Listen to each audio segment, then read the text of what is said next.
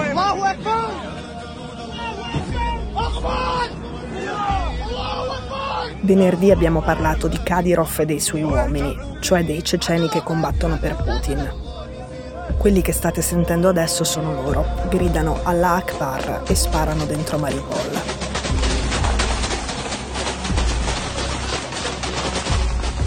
In quella puntata, l'episodio cinquantadue, abbiamo parlato di Kadyrov e delle milizie che combattono dalla parte dei russi. E abbiamo detto che, anche se le milizie non hanno ancora un ruolo predominante e i combattimenti sono ancora soprattutto tra eserciti regolari, alle milizie bisogna cominciare a guardare con più attenzione, perché quando la guerra di terra si sposta dalle campagne e dai confini dei centri abitati ed entra dentro i centri abitati, allora le milizie diventano molto importanti. È esattamente quello che è successo questo fine settimana.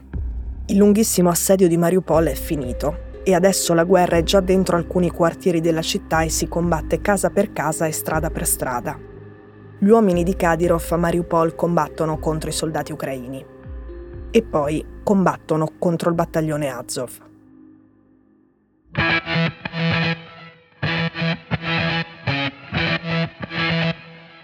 Sono Cecilia Sala e questo è Stories, un podcast di Chora Media che vi racconta una storia dal mondo ogni giorno.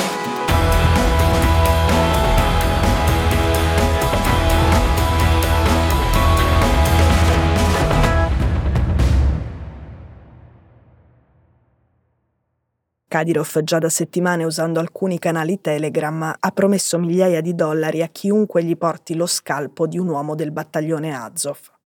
Noi, come ci eravamo detti nell'ultima puntata, oggi parliamo un po' delle milizie sia locali che straniere che combattono invece dalla parte degli ucraini. Il battaglione Azov è una milizia di estrema destra. Loro in realtà dicono che solo il dieci-quindici per cento dei combattenti hanno simpatie neonaziste, ma non sono credibili.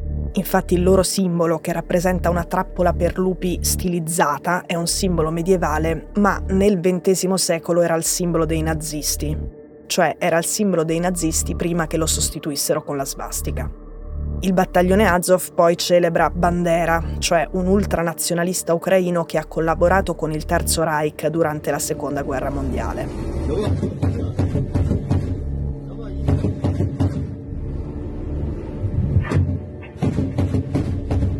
Quelli che avete appena sentito qui sono gli uomini del battaglione Azov che sparano contro i blindati russi.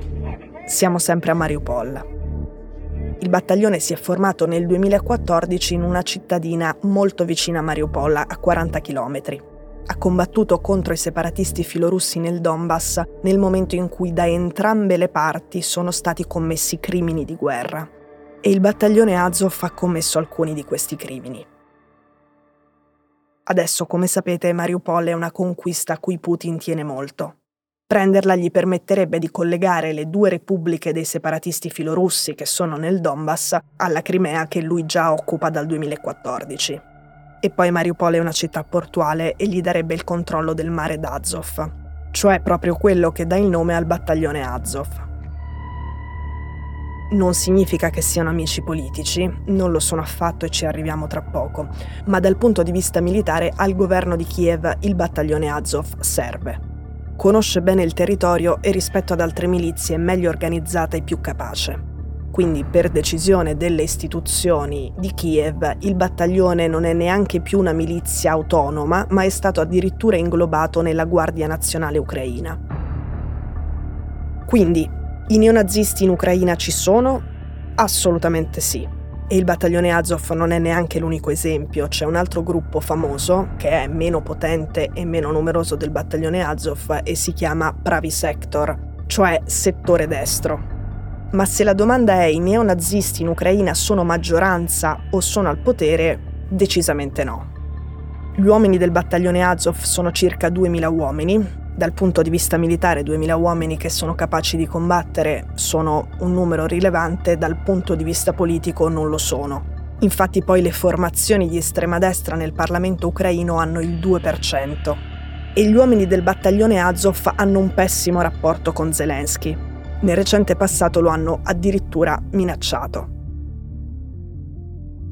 in questo momento in Ucraina e dalla parte dell'Ucraina contro i russi combattono contemporaneamente.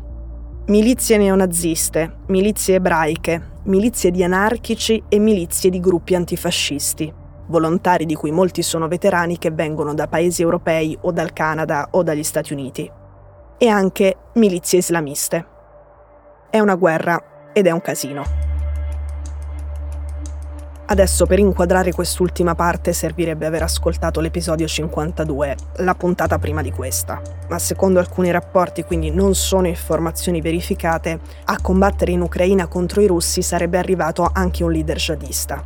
Lui si chiama Abdul Hakim al-Shishani e ha combattuto in Cecenia e in Siria. E appunto nell'episodio cinquantadue avevamo parlato delle milizie siriane o cecene pro-Putin.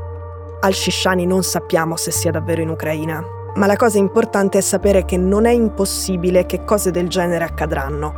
Ovviamente il leader jihadista non ha come priorità l'indipendenza dell'Ucraina, ma la presenza di alcune milizie straniere attira altre milizie straniere con cui ci si era combattuti altrove e per altre ragioni. Per un jihadista ammazzare il suo nemico ceceno, siriano o russo è un piacere, che questo avvenga sul territorio ucraino o in qualsiasi altro angolo del mondo. Il fatto è che questa è una guerra in stile novecentesco, ma noi non siamo nel Novecento. Nel duemilaventidue la galassia dei gruppi armati, delle persone che sanno combattere e vogliono farlo, persone che sono o potrebbero arrivare a combattere in Ucraina, è molto variegata e complessa. E noi non dobbiamo trovarci impreparati, non dobbiamo rischiare di farci manipolare dalle informazioni di questo genere che girano, e per questo di questo tema qui continueremo a parlare.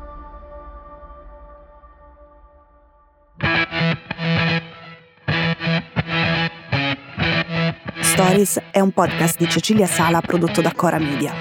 La cura editoriale è di Francesca Milano, l'advisor è Pablo Trincia, la producer è Monica De Benedictis. La post-produzione e il sound design sono di Daniele Marinello. La sigla e la supervisione del suono e della musica sono di Luca Micheli.